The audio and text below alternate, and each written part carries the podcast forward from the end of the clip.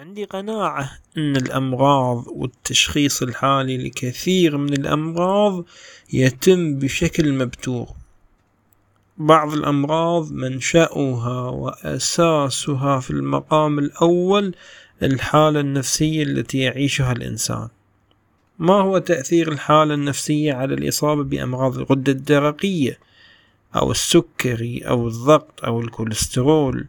لماذا توعز أكثر الأسباب إلى الهرمونات أو الجسم أو الفيتامينات؟ لماذا لا ننظر في الأسباب الفعلية لهذه الأمراض ونسعى في تقليل هذه المسببات وتوعية الأجيال الجديدة على خطر هذه الأمور، لعلنا وعسى أن نساهم في تقليل جمرة الاكتئاب والحزن والهم والأمراض الكثيرة التي تأتي بعد ذلك.